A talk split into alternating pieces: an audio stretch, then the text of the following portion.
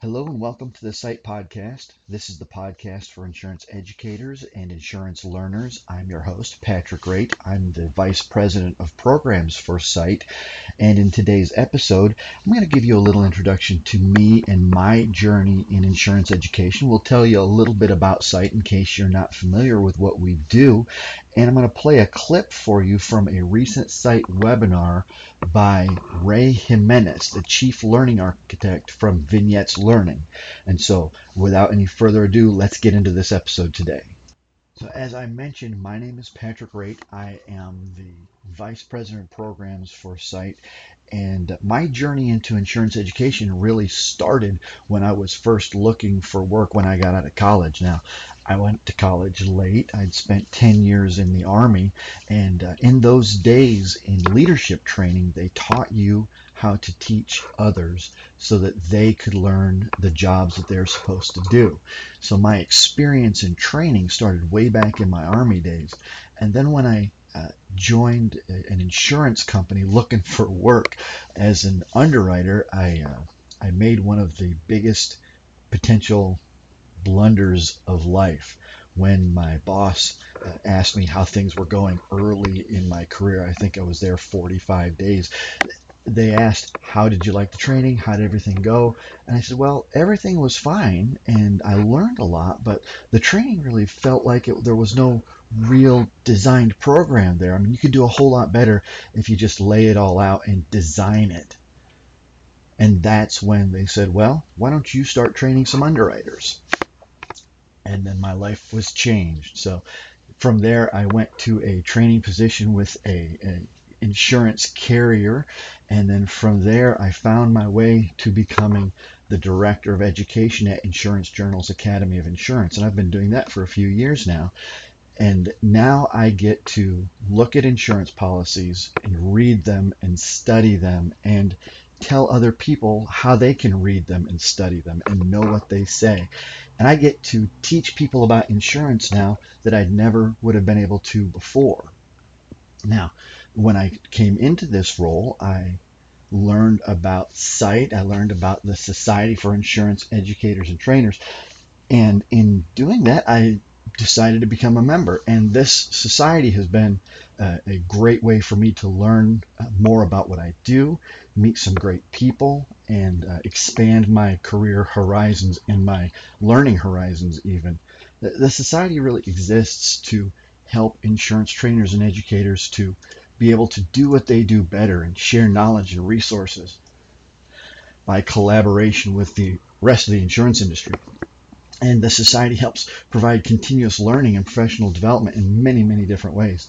In fact, I just recently finished the uh, site Train the Trainer class, which is a great way for somebody with a little bit less formal education or formal learning in the uh, learning space, in the adult learning space, to get an introduction to adult learning theory and design and development of training. So it's a great class for people. And uh, Site is also a great way to network with other professionals and learn more about what other people are doing.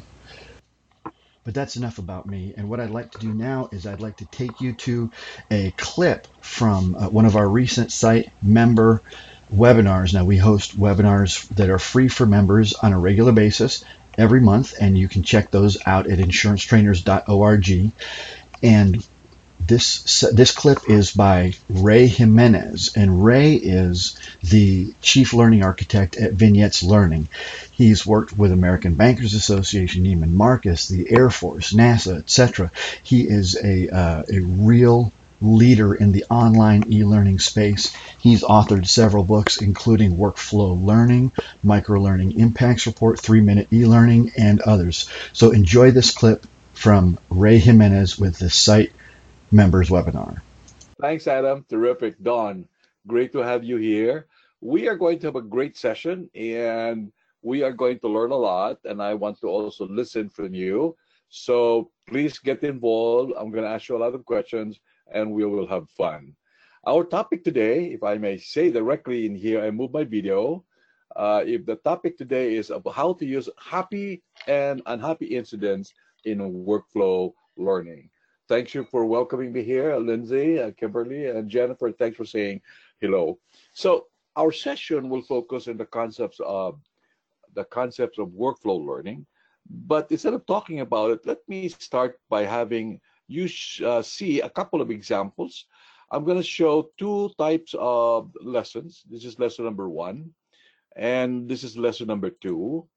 And then after lesson number one and number two, I will ask you to answer the question which lesson grabs and helps learners learn better and faster. So let me just show this one here. So this is the first one. And there might be a small audio here, but I'm going to flip a few slides. So this is lesson A, okay? Burglary Watch. Lesson Objectives. The objective of this lesson is to help you become aware of the telltale signs of potential burglaries and how to take precautions. Employee training to avoid crime-related exposure should be an ongoing procedure. The security techniques included here may prevent the loss of money and, more importantly, harm to employees and customers. Your lighting is a great preventative. I love that. Dark, lighting Right. should be increased both inside buildings and in parking areas. Okay. To make sure exterior lights Uh, very, very appropriate snoring because it's kind of a very boring type. Okay, that's good. I was starting to snore.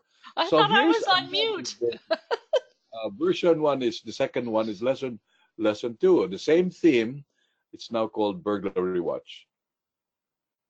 How serious is the risks to the safety of your team, company, property, and to yourself if the burglar invades your store? One day you arrived at the store and saw this man. What would you do? What could you have done to avoid this from happening? Explore how you respond in real life situations. What would So now you're just shown a little bit of uh, choices here. So my question to you is this: Which lesson grabs the learn, grabs and helps learners learn better and faster?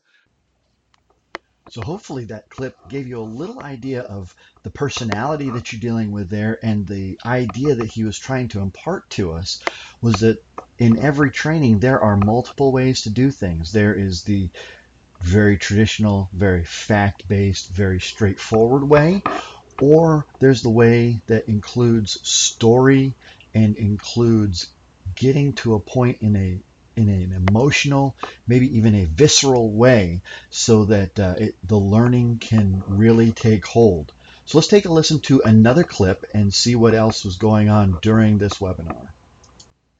In workflow learning, we define workflow learning as how to fix, solve, and improve work and create ideas. So that's our definition of workflow learning. So we learn how to fix, solve, improve, uh, work, and create ideas. It's not like learning content.